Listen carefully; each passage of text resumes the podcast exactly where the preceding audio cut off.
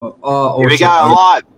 Good morning, everyone. The most complicated sale in the history, over $8 million.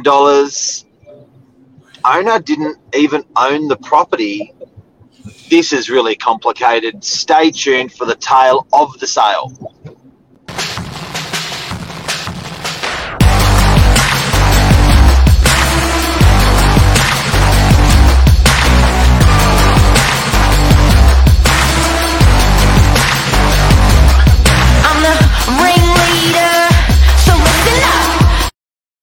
Good morning, everyone. Welcome to Morning Minutes, episode 492. The tale Whoa. of the seal. Oh, hang on, ch- ch- check the spelling. Um, myself, Michael Berger, Mark Novak. Exciting one today. Um, the commercial team. We, yeah, our most difficult sale ever. It was a freestanding factory in Brookvale, number four and six Orchard Road. It's one of those unicorn properties. That, that's the easiest way to describe it. To to put in perspective, like But, get- but before before we go into it, this just just to keep everyone hanging, a few things. One, the person who asked you to sell it was not even the owner. correct. Two, you only had a limited time to sell it, as in how long? Two and a bit weeks. Three, you had to scrap the auction because of what was, how complex it was with COVID, and had to move over, move it over to a tender situation within Yes. that type time frame. What other twists did you have in this sale to make it such a complicated sale? I did not have access to the property at all. You couldn't even see that. You couldn't even show your buyers the property. Yep, I was not able to walk through the property with any buyers. If that wasn't hard enough, was there any all those twists? Were there any other twists? yeah, did not get any documentation, sale contract, uh, deeds, um, till basically three to four days prior, to, well, five days prior to the auction, three days prior to it selling. So basically, anything that could go wrong went wrong. Anything that's not ideal happened. Uh, couldn't get a copy of outgoings. Didn't couldn't even confirm the rental income of the property till basically. Um, well, we still don't have it confirmed. We've got what it was last year, but we still don't have the rent paid today confirmed. don't even have what water is.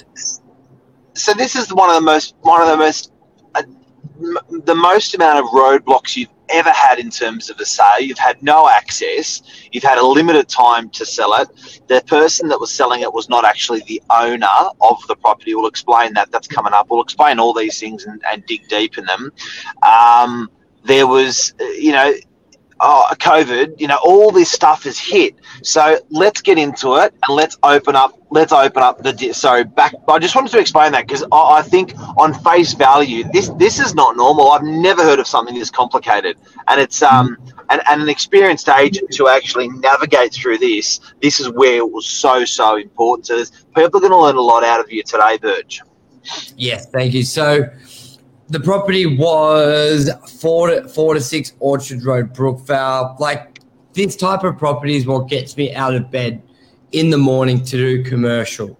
Um, for you residential folk, this is like a waterfront property, the equivalent in the commercial world. That's true. And what makes it so special is the block size. Um, to give you an idea, 2,000 square meters of industrial may only come up once every five years, maybe even longer. Um, super, super rare. So even though we had all these roadblocks, um, oh, and Mark, even the biggest roadblock from what comparable sales say it was to what it sold for, and what the owner wanted was uh, about a two and a half million dollar gap. So sometimes as an agent, you're like you don't mind the Twenty-five road. percent. Yeah, twenty five percent. So as an agent, sometimes you don't mind the roadblocks if it's at a very attractive price and you know a deal's going to be there. No, we were two and a half million compared to c- comparable sales. But I do emphasize because it's so unique, there's not really comparables, but there are comparables. So, what makes this so difficult? How can I sell a property for someone that is not the registered landowner? And if you've um, ever worked in developments or commercial, there's a sale transaction called uh, an option agreement, which is typically used when someone has located a property they want to buy, but they're a developer. So their their only use or motivation to buy the property is I want to build a block of units on it. And sometimes Yep. with council, as you know, Mark, it can be very difficult. You don't get an answer of what you can build. They give you guidelines, but sometimes under those guidelines, you may look at it and go, I may I could do 10 units or I could do 30 units. And at 10 units may have a price of 1 million. At 30 units, it may have a price of 4 million. So quite often, um, a buyer will offer an option agreement. They put down a small deposit on the property, one or two percent, and they're going through the DA applications to see what they can get approved. In this circumstance, to make it even more a little bit more complicated, he was trying to get um, included in the new Brookvale master plan to residential use. Um, back when that plan came out five years ago, council indicated that there were a couple key areas, key sites, um, and they were going to change one street from industrial to commercial and potentially the bus depot. And he thought he may be able to get included in that. So there was a whole spin of everybody going, well, can you do residential? What are the chances to make it even more complicated? But this client, the client I represented, had an option on the site. It was a three year option or two and a half year option, which he extended a couple times, really battling to try and get the rezoning put forward. That hadn't come forward. And he basically had two in two weeks' time to show you. You know how clients give you a deadline mark, and you're like, oh, if it's a couple days late, it's not the end of the world. This is how key this deadline was with an option agreement. But if by next Tuesday, if we had not had a deal, it went back to the landowner. So this guy didn't own it anymore. His chance to sell it was gone. The chance of me sell, as the agent selling it or a buyer buying gone instantly. It, the equivalent would be a 0.25% deposit on a residential apartment. Um, You pay the 10%, activates the contract. If you don't pay, well, I know it normally defaults to into it, but let's say defaults to ripping up the contract. So it was, we So, were actually baby, selling. so baby talk. We, we, we've got plenty to talk about. We're going to we're going to motor through this hard. Baby talk. Person didn't want to develop the property, gave it to someone else on pa- paper, called an option to develop the property. That person couldn't develop the property after two and a half years.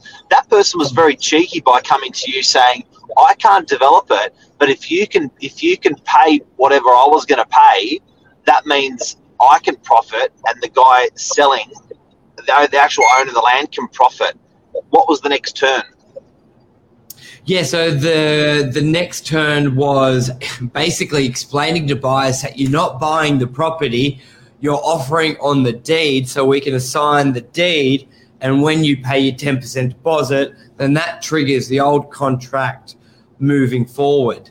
Um, so that was I've never actually neg- sold under an option previously, even when we were looking to do the auction mark calling Vic LaRusso. He'd never done it before, going back and forth with lawyers, going, technically, how do we word this?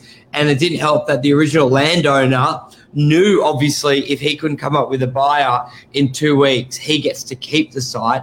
And he really wanted to retain it because he entered this agreement five years ago. The market, the market has soared since then. So even though my client was going for residential use, I was like the commercial value. I know when you bought it, maybe storage units and factories weren't that um, weren't the hot commodity, but right now they are. They've gone up 30, 40% in the last couple of years. It's amazing. So we So you weren't auctioning the up the property, you were auctioning the piece of paper that could buy that property. That's complicated. Correct. So I had to be really That's careful with the wording. I can't say we are Yep. selling for Orchard. We are selling the assignment rights to For Orchard. That's a complicated sale. Then what happened? Um, so launch it to the market, still had no access, had no lease, had no documents, but we had a two and a half week timeline. So very fortunate with commercial, you don't need a sale contract to go to market. And um, because the client said to me, can we do it? can you do this in a four week campaign? I'm like, yes. If we have if I have all documentation, I've got a strong enough database, I can let it rip. We can get some phenomenal offers. Four weeks. He takes a week and a half to even decide what he's going to do. And I'm Why like, did he leave it till so late? Why did he leave it to so late? I think maybe initially he was planning to actually activate the sale himself, and then he decided last minute not to go ahead with it. So he was like, shit, if I do nothing, I give it back to the prop owner. I've wasted five years, burnt half a million dollars. No, I've got to try and find a buyer with two So if it went if the if it went back to the original owner, if the option was not exercised, what was the price that the that that that, um that was for? The original yeah, it was around. Yeah, it was around six, six bill, around that. wow. Yeah. Wow. And you ended up and you ended up selling it. I know there's other things I want to talk about, but you ended up selling it for how much? circa mid eight million. So big. So there, so this this guy who had the option, the piece of paper, um, basically has made was was was was was going to make two two and a half whatever the figure is million dollars. But if he didn't sell the option, the piece of paper which you auctioned, option Mhm. auction, which you auctioned, we're going to auction, uh, then it just would have gone back to the natural owner of the property. Yeah. He would have made zero. Okay, it's- this is really interesting. I third 28 years of real estate. I've never heard of this. This is incredible. It's insane. So it's Tell the difference. more. So And not having all the. Can I say one? Can I say one? Can I just say one thing? Good morning, Anmal. Good morning, Lisa Kramer. Good morning, Lisa Novak. Guys, if you've got any questions on the most complicated tale of a sale of the century, ask away. But make sure you're on the Novak channel if you're asking questions. That's when they're going to get to pop up on the screen. Back to you, Burge. Yeah, so I was insane. So we've only got two and a half weeks. I've got no information for the property, but I need to start getting it out to buyers. So I blasted to my database, inundated with over a hundred inquiries. So it, that's a the benefit of having a local agent on the property who does a lot of deals because real commercial our web portal we probably only got 10 15 inquiries in the two weeks but from the database well over a hundred and momentum's picking up but it wasn't a good momentum because every buyer what, what it was because everyone's like it's an amazing property but every buyer's like what are you talking about? Option? Can I have a contract? Sorry, don't have it. What's the lease? Sorry, don't have it. What's this? Sorry, don't have it. Um, couldn't disclose the option price. Couldn't disclose this, and it's just like, and I was and Shit. very, very fortunate. I got a great relationship with a lot of these buyers from all the database, and it was almost like, guys, I know it's a shit scenario. It's messy, but this is the best property that I've ever seen hit the market, and we'll work through it together. And they're like, yeah, fair enough. Like, you- you're 100% right. So, this was the benefit of leveraging the rapport I have with these buyers because Leveraging local. Leveraging local. It never would have happened. I would never have been able to talk so frank with with them. Um, they would have had their guard up because it was such a. It all it felt so like it, for all buyers. It felt so dodgy. There was no information. There was a tight deadline. They knew he didn't own the property. It was a mess. Um, Weird. So something I've got to I've, I've got to add to this. This database, or is if for, for people that don't know, this is a bunch of buyers that we've accumulated, uh, and uh, they're not only just accumulated their name and number, but their trust and Yeah. knowledge of us and our knowledge of them. So we call it a database very openly, but this is this was a very powerful t- tool and so powerful that even our, like to give you an idea, our qualified database has over a thousand hero buyers on it. Even after when it went out, 100 came back and said, look, one out of 10 came back and said, tell me more. You leverage your knowledge, relationship, experience, uh, uh, everything with these guys. Then when it went out onto realcommercial.com.au, 15 buyers only. Yeah. Which isn't like that's still good for commercial. Like a commercial listing, you can go to market and not have anything for a couple of weeks. So I get these numbers maybe a bit wacky for the residential agents. Um, so Then what happened? You're running, we're running out of time. Then what happened? then basically we're gonna we had to i really wanted to do an auction on this property because i had one similar mark uh 15 to 17 west street it was worth say 2.7 3 million at the time but it was a 1500 square meter block and that was the first time in many years that something like that came to market took it to auction i sold it we sold it for 4.6 million nearly 2 million above the reserve and this property reminded me of that of the uniqueness. I really wanted to do an auction, but then uh, lockdown happened. Can't do in person auctions. Commercial, a lot of older clients, so we didn't really want to do virtual. So we kept the auction marketing, but because I had such a strong database and buyer inquiry, we did a, a best and fairest, like a tender. So Monday auction was supposed to be Monday. On Tuesday this week, I sent an email everyone saying because we received a, a lot of offer, a couple offers prior. So we just said we got strong offers. Do your best offer. Yeah, Yeah. do your best offer by Friday, 10 a.m. We did did a couple rounds of EOI, making sure all the terms were good, and got long story short, sold it yesterday. Huge money, two two and a bit week campaign, a record rate per square meter. To put in perspective, guys, it's sold at four thousand two hundred a square meter approximately, and the market uh, is about three thousand a square meter. So it's huge. The most the most interesting twist to me to this story is that a person sold a property that they didn't own. Or or couldn't show it. And then and then okay, now tell me why couldn't you show the property? So someone's gone now and bought this for eight or nine million bucks and they Yeah. couldn't even see walk on the land. What happened? So the orig- the original landowner wanted to wanted to keep the property. They really wanted the option to expire, and we just weren't given access. It was very difficult. So you just got to keep moving forward. Very fortunate. It is a, a trade business, so um, you could sort of walk around, but they weren't retail, so they were very yeah. Everyone had their own motives. So as an agent, you just got to roll with the punches. I know a lot of agents probably would have just not pushed forward till everything was perfect, had all the documents, but time would have run out. Sometimes you've just got to make the most of what you've got. And um, what's that saying? Delayed perfect. Um, getting started is better than delayed perfection, or something like that. Grad, gradual the Toyota CEO famous statement. Gradual delayed perfection. That's how they make a Toyota car. Gradual Yeah. improvement.